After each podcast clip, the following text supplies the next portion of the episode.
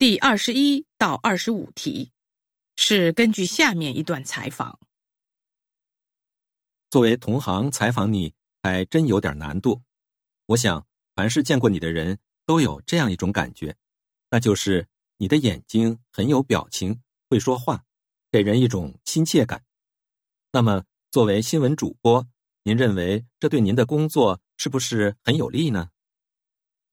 我也不知道我的眼睛到底说的是什么话，我只知道自己从小就是一只丑小鸭，特别是上了大学以后，我发现班上的女生个个都好美，身材好，脸蛋儿好，甚至普通话都说的那么漂亮，我真的自卑极了，于是就对自己说：“好好练普通话吧，你只有这一样可以通过努力超越别人。”毕业时想着到电视台做个后勤什么的，没想到面试的时候，人家问我想不想上镜头，我当时就懵了，以为他们是在嘲弄我。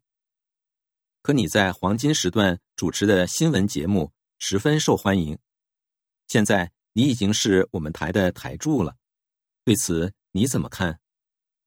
六年前我来看新闻栏目，需要一名女主播。我被列入了候选人名单。当我得知这个消息时，既兴奋又倍感压力。第一次试镜被评价妆容不整、形象不端正，播音时表情紧张。第二次试镜意见就更直接了，说我脸圆、鼻子不够高等等。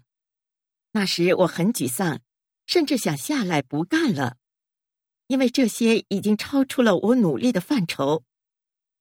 后来台长说了一句话：“我们是新闻节目，等他开了口再说。”我就这么着上了新闻节目，然后做到今天。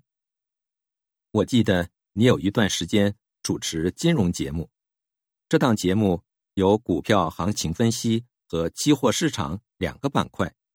你不是金融专业出身的，这档节目对你来说应该不容易。你是怎么做到的呢？那段时间真的很难，如你所说，我对金融领域一窍不通，所以就拼命补习金融知识，阅读大量关于股票和期货的相关书籍。节目下面也时常向节目嘉宾请教，并且开了一个账户，通过炒股来熟悉金融知识。这段开户炒股的经历让我深切认识到。股市有风险，入市要谨慎。这句话的含义，我那一年的工资基本上就这样炒没了，但也学到不少东西。现在你不但是观众尊重的主播，也备受我们同行钦佩。那么，作为资深节目主播，你有什么要建议同行的吗？我没有资格给大家提建议，我想做的只是不断提高自身的文化修养。和知识水平，不断充实自己。二十一，谁采访谁？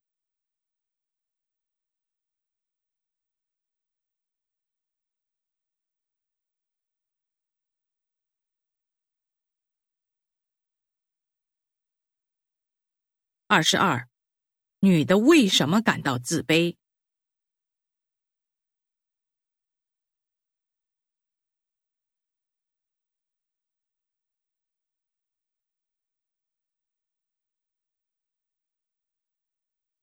二十三，面试时他懵的原因是什么？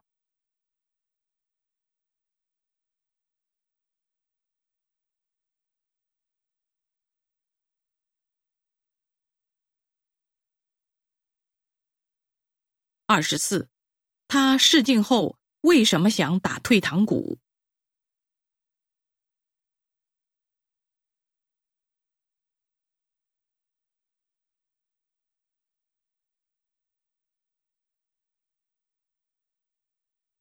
二十五，在主持金融节目上，他是怎么努力的？